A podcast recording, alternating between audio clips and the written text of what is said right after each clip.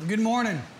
I was sitting back here thinking that uh, I had summer school, session one. Thank you. And it ended Friday. And I'm thankful that I don't have school today. Um, we got out like the 12th of June, 13th of June, turned around, had a few days off, and we started summer school. So I teach driver's ed in summer school. And then I finished that Friday, and I'm down here today. So I sitting back here thinking, I'm glad I can be in this is God's house with God's people and God's book.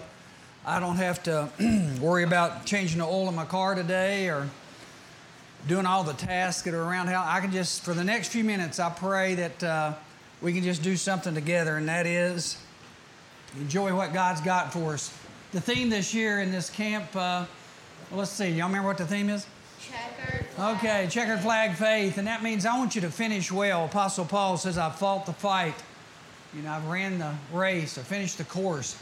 Today's Tuesday morning, the 16th, and I want you to think back with me last night. Quick review here. We showed some flags, and you say, okay, I got that. And then I took those flags and used them for a little bit of an example. So, next, how many disciples went fishing? What'd y'all say? There were seven disciples that basically showed up and went fishing, and that was John 21. And I'm not saying they all quit and went back to the old way of life, but in a way they did. Peter says, I go fishing. And basically, six more says, Wait, we'll go with you. He took seven out of the 11 with him. Boy, that was the devil's fine opportunity to say, if I can get these seven to give up this church that God wants to plant really on earth, it's going to be over before it starts. So I know he's coming after these guys. Total of seven disciples that went fishing. Next, throw up uh, the flag. The church had stopped, or these disciples had stopped. They had Let's go back to the old way of life. Why? It's a lot easier. You want to fish or you want to fight? Um, they just said, I just want to go back to fishing. Judas Iscariot got a black flag because why? He is, what's black flag mean? Disqualified. He's, he's gone. I feel sorry for someone like Judas. He walked three years with Jesus and still wasn't saved. That means a lot of people go to church all their life, but guess what? They're not saved. John 21 gives the disciples another chance to start. Sort of cautiously, they step out in faith. And the next thing you know, Acts chapter 1, all the disciples are there. Okay. All the disciples are there, so they get a brand new start, which is cool. So turn to Acts chapter 1. I'm going to pick up right where we left off and show you that today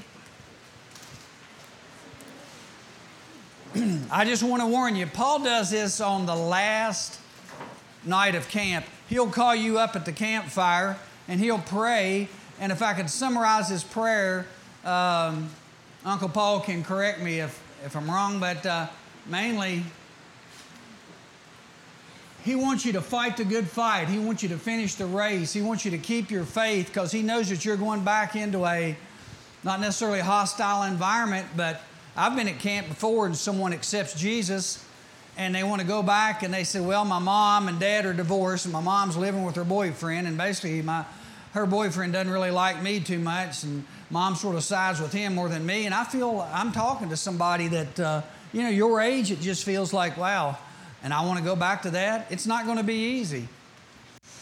But if you go, God goes with you. And I know you think it's corny that Paul says, Uncle Paul says, get out there and have a quiet time. I'll read a verse that just seems like, mm, this hits me. This is what I needed today. This is what's encouraging to me. Well, these disciples are not going to have it easy, but yet their kind of faith is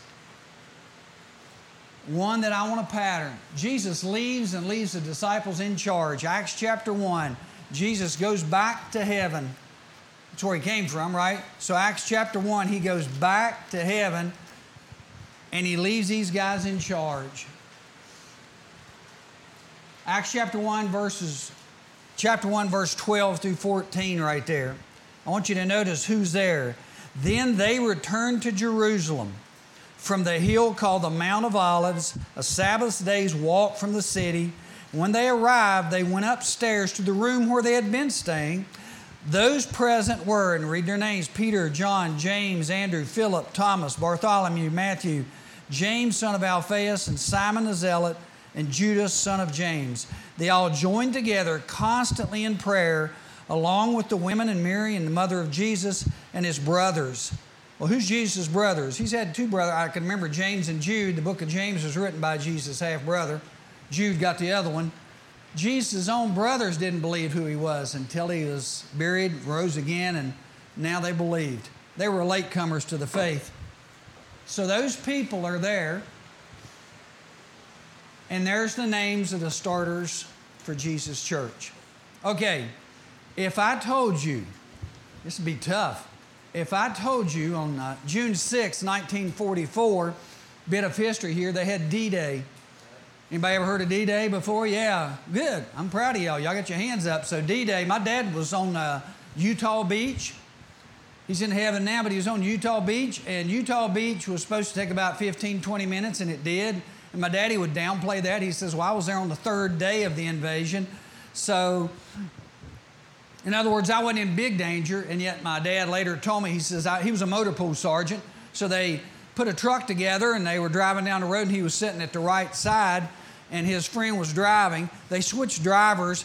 My dad got over here on the right, on the left side, driving the truck and then they were driving through, I think it was a town sort of like Salo, France, St. Lo, and all the way, boom, there went a shot rang out, and a sniper had shot from the side and killed his friend in the front seat. I still think it was dangerous, don't you? And that was third day in. So it's dangerous. But what if you had, and I, General Eisenhower told him this, basically, if you could summarize his little speech, tomorrow's D Day, the day before, tomorrow's D Day, some of you will be those that mount the cliffs there in Normandy and move in. And some of you tomorrow will what? You'll die. Some of those soldiers thought, we got to be ready for this. Mentally, they now know not all of us are going to make it. Wow, that's scary.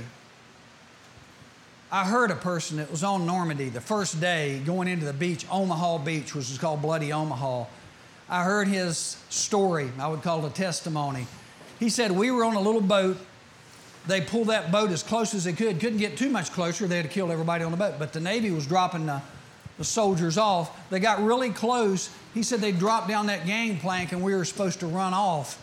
He said they dropped the gangplank and bullets zit zipped. They raised the gangplank up. He said we dropped it again. There come the bullets. And the sergeant turned and he says, This third time when this gangplank drops, what do we have to do? We got to leave the boat.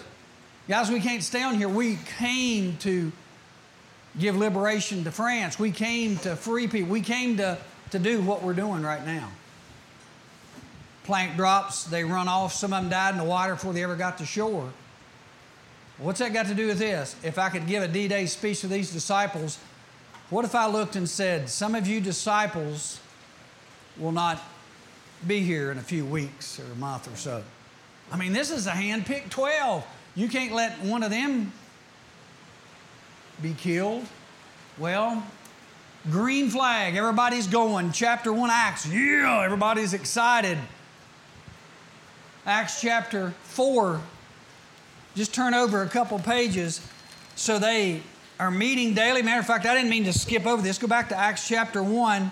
Um, Acts chapter 1 they replace Judas Iscariot with a man named, did y'all catch his name? So they proposed two men, Joseph called Barsabas, also known as Justus, and Matthias. Matthias got the vote and he replaces Judas Iscariot. How would you like to be Matthias?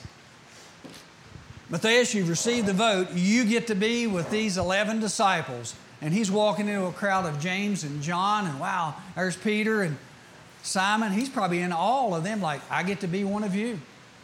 So they replace Judas Iscariot. The Holy Spirit just fills them. They're excited. Peter goes about chapter 3. Peter heals a crippled beggar. Peter speaks to onlookers, and you say, Wow, it sounds like everything's great. Chapter 4 rolls around. Chapter 4, verse 1 The priest and the captain of the temple guard and the Sadducees came up to Peter and John while they were speaking in the temple. They were greatly disturbed because the apostles were teaching the people and proclaiming in Jesus the resurrection of the dead. So they seized Peter and John because it was evening. They put them in jail until the next day. But many who heard the message believed, and the number of men grew to about 5,000. Some people who hate mega churches, like, I just don't like a big church. Well, I'm not thrilled with them. I got my church plant, and it's about 45. But if you hate large crowds, you wouldn't have liked that beginning church, and you know God was in this. Peter preached the first message, 3,000 people got saved. Here it is, a chapter or so later, they got 5,000 people. I think they're meeting in people's homes. What do you call that in a big church? That would be a small group. So they got small groups all over Jerusalem. The next day, the rulers, elders, and teachers of law met in Jerusalem. Annas the high priest was there. So was Caiaphas, John, Alexander, and other men of the high priest family. They had Peter and John brought before them and began to question him By whose power or what power or what name did you do this? Peter, this is a guy that denied Jesus, he stands filled with the Holy Spirit and said to them, Rulers and elders of the people, if we are being called into account today for an act of kindness shown to a cripple, see, he got in trouble for healing the man, and are asked how he was healed, then know this he doesn't hold anything back. You and everyone else in Israel. It is by the name of Jesus Christ of Nazareth, whom you crucified, but whom God raised from the dead that this man now stands before you completely healed. Got the crippled man standing there as, you know, it's an object lesson. He is the stone you builders rejected, talking about Jesus, which has become the capstone or cornerstone. Then he gives a great verse Salvation is found in no one else, for there is no other name under heaven given among men by which we must be saved. He just pours it on. Doesn't sound like he's denying Jesus now evidence that the disciples were strong in their faith and living for Jesus. Again, a green flag.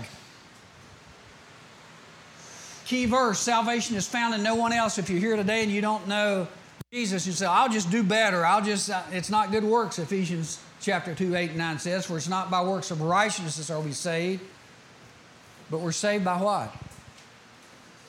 It says Ephesians chapter 2, verses 8 and 9. For it is by grace that you're saved. That, wasn't a, that was a gift of God, it wasn't of yourselves. So God's grace and our faith, we put them together. That's the only name by which we can be saved. So everything's going great. Uh oh, something might go wrong. Green flags up, church is growing. Chapter 5, all you have to do is just go to the last part of chapter 5. I won't read a lot there.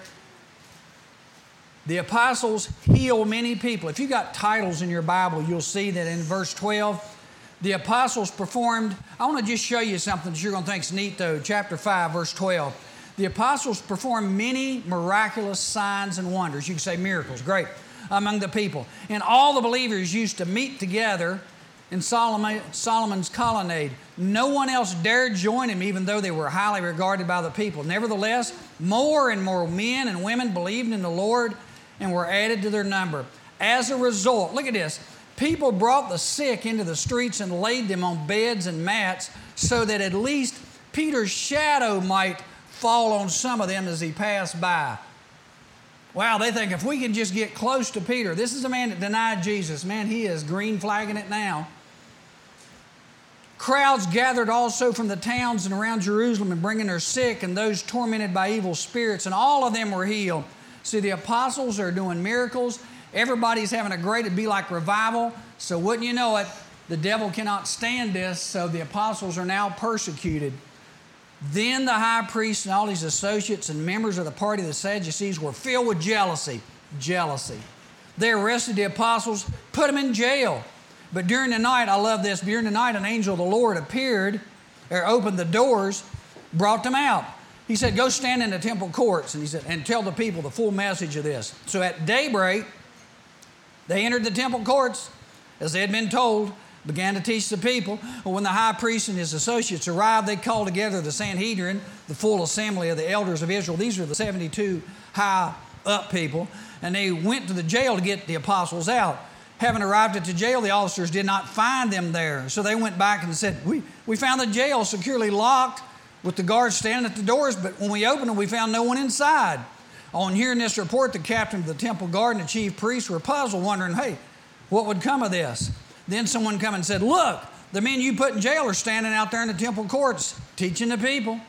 At that, the captain went with his officers and brought the apostles in. They did, they did not use force because they feared the people would stone them. They're going to get mad. Having brought the apostles in, they made them appear before the Sanhedrin to be questioned. We gave you strict orders not to teach in this name, the name of Jesus. Yet you have filled Jerusalem with your teaching.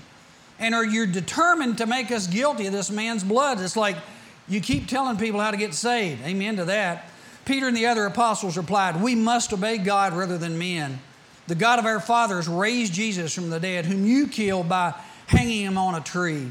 God exalted him to his own right hand as the prince and savior that he might give repentance and forgiveness of sins. We are witnesses of these things. And so the Holy Spirit, whom God has given to us, we got to obey him. When they heard this, they were furious and they wanted to put him to death. But a man named Gamaliel stepped up and he says, Wait a minute. He told the Sanhedrin, he says, Better think about this.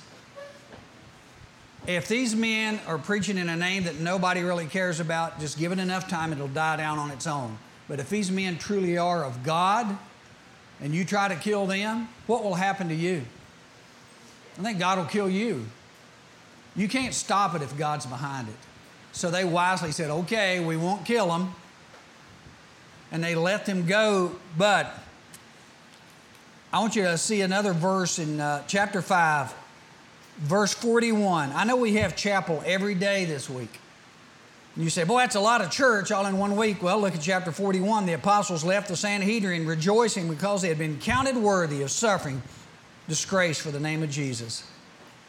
Day after day in the temple courts and from house to house, they never stopped teaching and proclaiming the good news that Jesus is the Christ. Sounds like to me green flags are going up. They had a few cautions, but for the most part, the church is persecuted in chapter 8 now and scatters. Uh, the devil cannot stand it growing, so they go through some birth pains, and uh, some of the people who are believers in Jerusalem leave and go out to the surrounding areas. So the church is persecuted. And I finally, I've got you under the caution flag because they now say we are still going to preach, we're still going to teach. And this is describing what I do at Salem High School since I'm a teacher there. I let people know that the Lord is the Lord of my life. I mean, I talk about Jesus all the time, but I'm cautious in the fact that uh, I bring him up uh, when I can in conversations. Like I left on the last day of uh, summer school Friday. I sat down at the table, they gave him a break, and I was talking to some of the people in my class. And I said, You know, next week uh, you might go on vacation, but I'm going to go to a Bible camp. See, I'm not preaching, I'm just letting them know. I'm going to go to a Bible camp the two girls I was talking to, they said, You know what? We are too. I said, Really? Oh, where are you going to camp? And one of them said, I'm going to uh, Word of Life camp in New York. And the other one said, well, I'm going to Maryland to a camp. I said, That's cool. So y'all going to Bible camp? Yeah, I said, I'm going to Bible camp. Uh, I said, What church do you go to? And they said, Well, we really go to a church plant. I said, I'm the pastor of a church plant. We planted it eight years ago. Oh, that's cool. Ours meets at the YMCA. Another one said, ours meets at North Cross School across town, but we're finally getting into our own building. I thought, wow. So I'm talking to people going to Bible camp. I'm talking about Jesus. I'm talking about church planning. See what you do by speaking up? I'm cautious. Now, I did not get up on the first day of summer school and say, is everybody in here saved? You know, I can't do that. But on the same hand, I can talk to them at break and I can be cautious about my faith, but I can't be quiet. So the church is being hammered by some people, and Jesus wants to get rid of one of the people that are hammering them. Some people are just going after the apostles. They're dragging them out. They're putting them in jail. One of those people is Saul. He's in Acts chapter 9. And Jesus appears to him on the road to Damascus, gets a hold of him, and Paul, Saul was his call then, gets saved. And that took away a lot of the persecution. But oh, it's still there. Then two flags appear.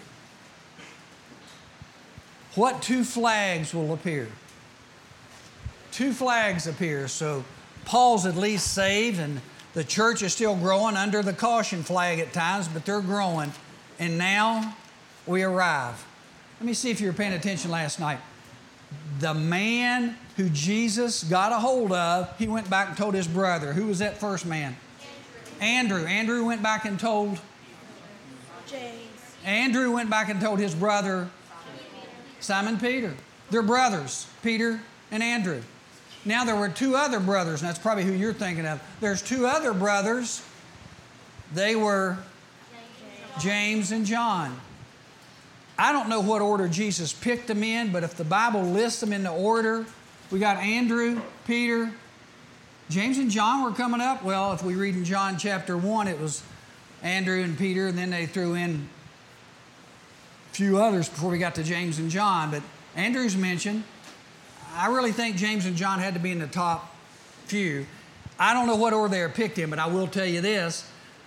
There were 12 disciples. Jesus soon had three disciples that he counted on a lot. Now, can you name those disciples? Peter, Peter, James, and John. That's called the inner circle. In a race, when they when they finish, they call it the winner's circle. And the tire will sit there and just smoke tires for a while, and the champion of the race, we're in the winner's circle. Well, I don't know if I want to call it the winner's circle, but out of the 12, Jesus picked the three Peter, James, and John. Now, you might think, then nothing would happen. And by the way, out of Peter, James, and John, John was Jesus' best friend. Where do you get that from? I can show you the verses in the Bible. The disciple whom Jesus loved, that was John. All the disciples suffered a martyr's death except John. He wrote the book of Revelation. But Peter, James, and John, and James and John, Peter was the spokesman. Just read through Acts. At every other page, it seems like Peter's saying, Let me take James and John. James and John. Watch what happens to James and John. It's going to be scary, but James and John are going to have something happen to them. Now, I wanted to give you this today because sometimes when things get tough or it gets aggravating, you are tempted to say to Jesus two words that are coming in the form of a question Why me? Lord, why, why do things happen like this? In other words, if I'm a Christian, why don't you take up for me? Why don't you make it smooth sailing? You're telling this to Jesus, who was spit on, beaten, clubbed, and crucified. You want it easy. Talk to Saul, who later became Paul. Paul was shipwrecked, beaten. He threw outside the city one time and was left for dead. That's basically a rubbish pile. They just threw him out there, came back to life and walked back in the city and talked to him. That'll sure put a power behind your witness. Hey, I'm the guy you killed yesterday. Just thought I'd come back and talk to you. So there's some power. Lazarus, Jesus raises him from the dead, and Lazarus starts speaking. You know what people want to do? You be quiet or we'll kill you. Lazarus probably just smiles. Go ahead and kill me, I'll be back. So here's what happens. And this encourages me to know that when things get a little tough, I'm not immune from that for my faith. Acts chapter 12. And if you're not careful, you're going to look at this as a speed bump and you're going to go right over it. The Bible says something that is I would give more attention to it. Acts chapter 12. It was about this time that King Herod arrested some who belonged to the church. He's coming after you now. Intending to persecute them. He had James, the brother of John. What do you have? Keep reading the words. What do you do?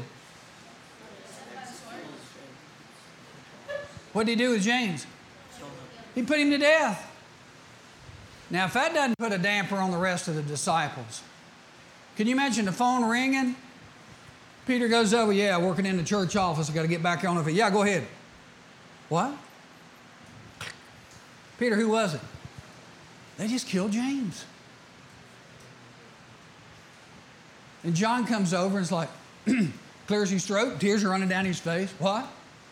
They killed your brother. What do you think right now? You're John. How you feeling? God, I'm your Jesus, I'm your best friend. You're the one, the disciple whom Jesus loves. That's me. Why did my brother die? If you don't think that that's tough, you, I don't want to hear that because that would might embarrass you. I don't want to hear it. But if you ever said why to God, raise your hand. Come on, is that? My nephew Timmy died at 40 years old. As soon as I heard that, I put up the phone. I went in the bedroom, closed that. Why? Because that's that's where I like to go. That way my wife won't hear me. I went in there and said, "What are you doing?" That's what I said to God. You can create the world in six days. You can raise people from the dead and but, but this time you messed up. God let me be aggravated or mad there for a minute, and then I said, I'm sorry, I don't mean to fuss, but I don't understand what you're doing. He said, You remember what Psalms, I mean, Proverbs 3, 5, and 6 says? What? Trust not in your own understanding, but in all your ways acknowledge God and He'll direct your path. Don't lean on your own understanding. You don't understand what I'm doing, so you just trust me. And I say, okay. But there for a few minutes, I didn't like that. My daughter in law, Lindsay, is a chaplain in the Air Force. They were living in Auckland, New Zealand. My son Andy and Lindsay are in Auckland, New Zealand. Andy goes down to Osan Air Base in South Korea. So they're busy, they're having a good life there and being blessed. And I got a call one night. And we know Lindsay's family, and Lindsay's family knows us. And I can still remember we're sitting at a cafeteria called K and W, and uh, Andy, Andy looks over and says, um, "Well, we got some news." And Jenny and I are there, and Michael and Ginger, the Lindsay's parents, and her sisters. She says, uh, looks at Andy, Andy, you gonna tell him? We're going to move. You're in Roanoke, Virginia. We're going to move. And I went, we're holding our breath. Where are you going? Auckland, New Zealand. what? What? Well, this is on Saturday. I'm thinking, well, when are you leaving? Monday. You're leaving in two days? And he's my, he's my buddy. And he's run PowerPoint back there for him. He's been to camp right here. And he came down his first year, I think, when he was four.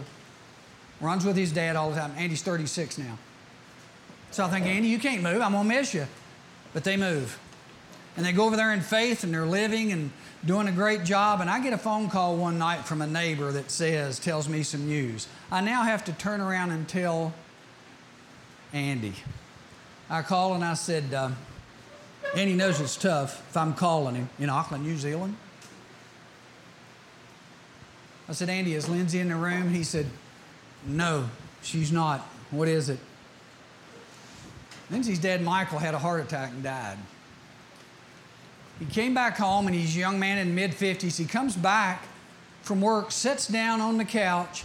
His wife, Ginger, says, Do you mean to let's go fix dinner or let's do this? And he says, No, I just want to rest here a minute. She said he lays his head back and he was gone. I said, Andy, uh, you got to tell Lindsay that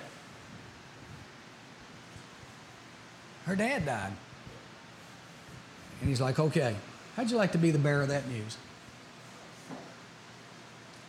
That's Lindsay's dad. That's, that's Andy's father in law.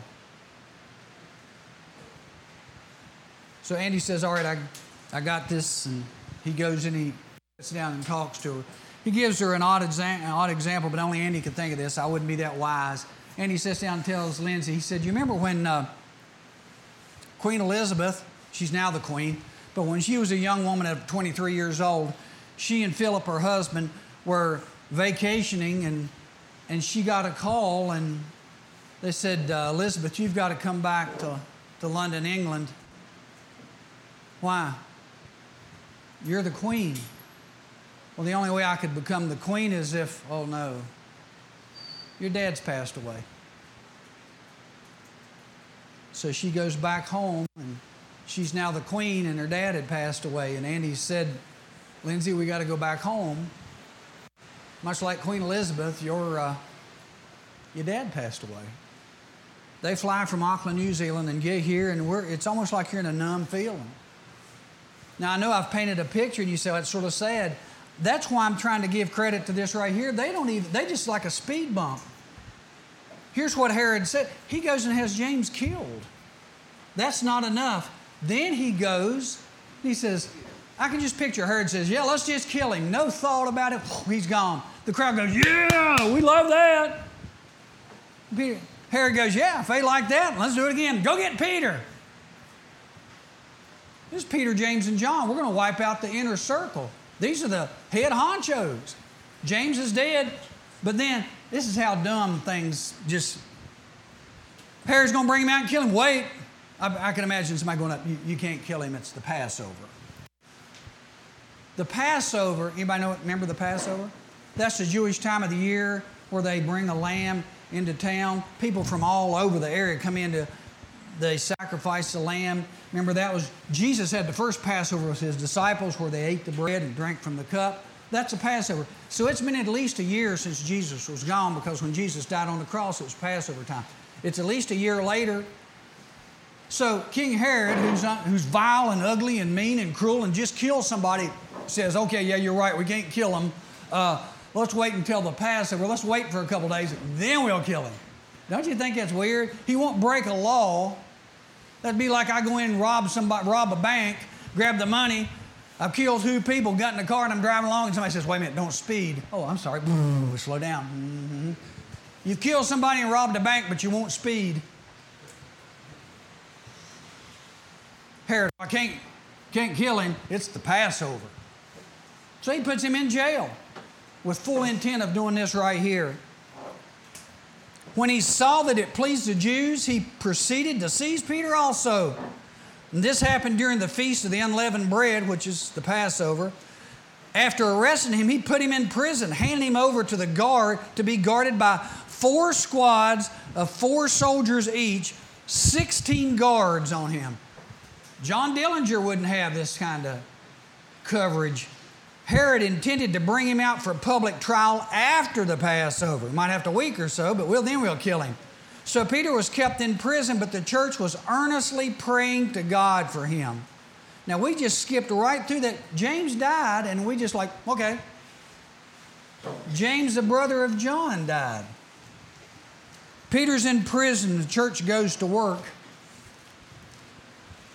Two flags appear. Saul's conversion, everything's great. Church is growing, although a caution flag comes out. But now we're going to get something that's a little bit different. Let's see what two flags appear. About this time, King Herod arrested some who belonged to the church, intending to persecute them. He had James, a brother of John, put to death. What flag? It's over. Life stops for James. But I know as soon as he walked into heaven, Jesus gave him that kind of flag. Yes, life is over on earth, but you checkered flag in heaven. You have finished the race. Well done, James.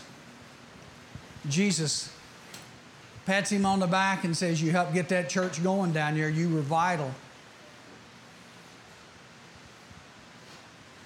The checkered flag finished for James, but sadness for the rest of the disciples. When he saw that this pleased the Jews, he proceeded to seize Peter also.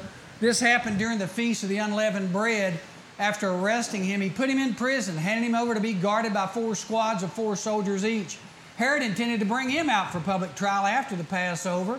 So now the caution flag for the church again. I bet you that whole church's like, you better be careful.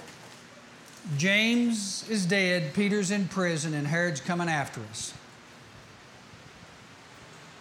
Well, I guess that stopped him. No, it didn't stop him. I'm proud of the early church and the backbone that they had and their faith in God. By the way, who could we get rid of who would stop this persecution?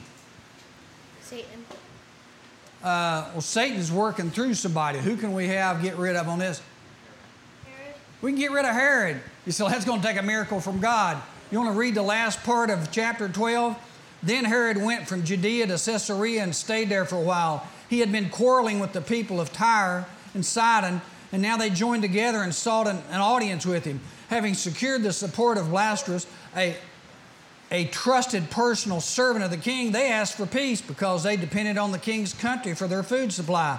On that appointed day, Herod, wearing his royal robes, sat on his throne, delivered a public address to the people. They shouted, This is the voice of God, not a man. They're just bragging on Herod. Immediately, because Herod did not give praise to God, an angel of the Lord struck him down, and he was, I know this sounds gross, he was eaten by worms and died. That's God's nice way of saying, You want to keep messing with my church? Now, who's under the caution flag? I think the royal family. Don't you be messing with that church.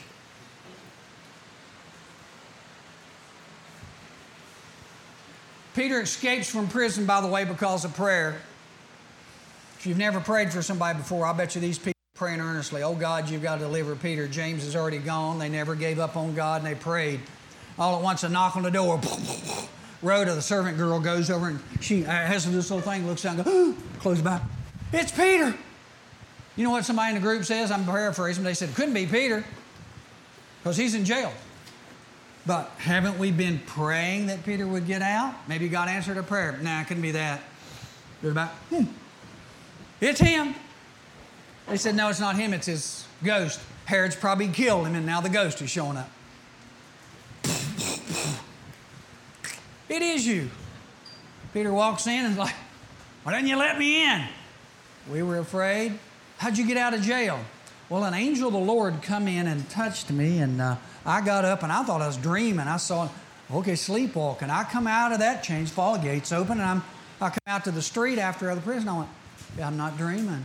So I thought I'd come to this house. Didn't he know where to go? Came to a house full of prayer.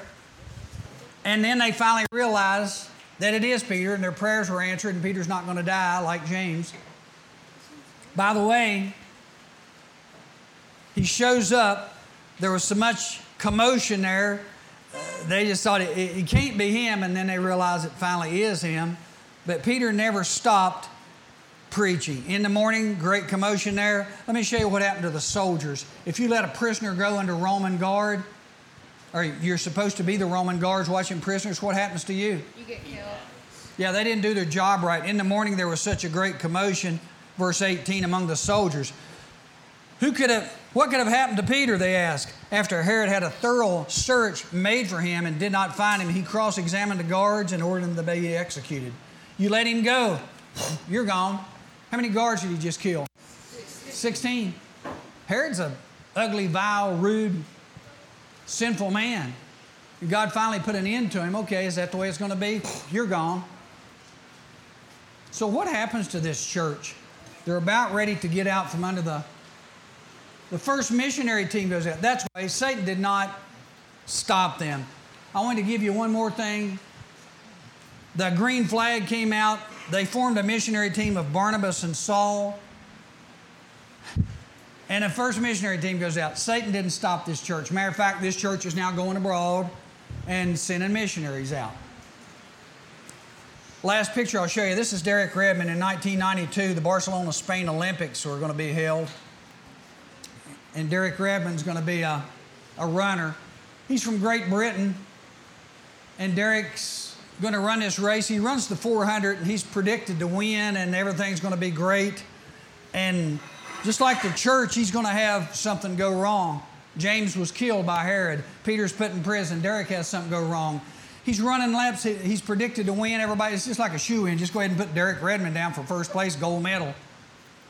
And yet, Derek Redmond, as he's running, he rounds one of the curves and a searing pain goes up the back of his leg. He's pulling a hamstring. Matter of fact, he's doing more than pulling it, he's tearing it. You got a quadricep in the front. You got four, four muscles in the front. That's why they call them a quadriceps. Got the hamstring in the back. He grabs the back of his leg. That's the left picture. Goes up in the air and comes back down, and he's trying to limp. Crumples into the track, gets back up, and keeps jumping around. And finally, he says, I've got to finish the race. As he nears the other side, got about a quarter of a lap to go, Derek goes down again, and out of the crowd, this man comes through. As you can see him, he's got a Nike shirt, and hat. it says, Just do it. And so he comes through the crowd, and they first try to hold him back, and then security finally says, Go. And he comes out and he grabs Derek, his son. He pulls him up and he says, Derek, you can't run. You can't finish this. And he says, I got to finish. No, you got to, you're to tear something. No, I've got to finish. And he says, Well, then we'll finish together. And with the help of the Father, he puts Derek's arm around his and he said, Then we'll go. And Derek jumps and hops and is carried by his dad until he crosses the finish line. The crowd erupts because Derek was probably the slowest person to finish that day. Although he was picked to finish first, he finishes. And now it's an inspiring story to others where Derek would not give up. Derek is sort of like the early church. He got beat, he got hurt, he goes down, he gets back up, but he says, I will finish. And with the help of the Father, God the Father, the early church survived. Well, I got news for you. I'm like the early church, and you're like the early church. If you believe in Jesus Christ, you are the church. Why? Jesus lives in me wherever I go. And when I go down on certain days and don't feel like doing stuff, God the Father comes over and picks me up and says, Come on, Edgar, let's finish. Okay, I'll hop and limp, and pretty soon I finish. Pray with me. Dear Jesus, as we close today, help us to remember the early church did not have a pass card on things going wrong. The crowd usually hated them, and they, in spite of that, they kept going. Herod even stepped up and turned up the persecution. He actually killed one of the early disciples. And it wasn't just anybody, it was James, the brother of John. John, who was closest to you, the disciple whom you loved, is what the Bible calls John. That reminds me that none of us are immune from things happening to us. And even though we walk close to you like John did, your own family can sometimes have things go wrong. But John didn't give up and he kept going, and Peter didn't give up, and the rest of the disciples did. And you freed Peter from prison, and they just kept right on going. They did not quit. They didn't question you and say, You've messed up. They kept trusting you, even through trials. The story of Derek Redmond reminds me that we will fall, but here's what 1 John 1 9 says If we confess our sins, he is faithful and just to forgive us of our sins and to cleanse us from all unrighteousness. Lord, when I mess up, I fall, it's my own fault many times. Sometimes it's trials by you, but often it's just me. But I know if I confess my sins, you'll forgive me of my sins and cleanse me. Today, Lord, somebody's in here maybe has fallen quite a few times. Maybe they even fall because Satan tempts them to do something wrong, and it seems like they fall often in the same area. Help them today to ask forgiveness of you, and you'll cleanse them and pick them up. Don't let the devil defeat them. Give them hope. And then, just like Derek Redmond, we'll finish with our arm around the Father. Jesus, thank you that you are the only name given under heaven whereby we must be saved. It makes it pretty simple. You said in John 14, 6, I am the way, the way, the truth, and the life. There's no other way to get to heaven but through faith in Jesus. So, Lord, today, pick us up. Hold us, help us, heal us. Whatever we need done, help us just in faith say, God, I'm yours. In Jesus' name, amen.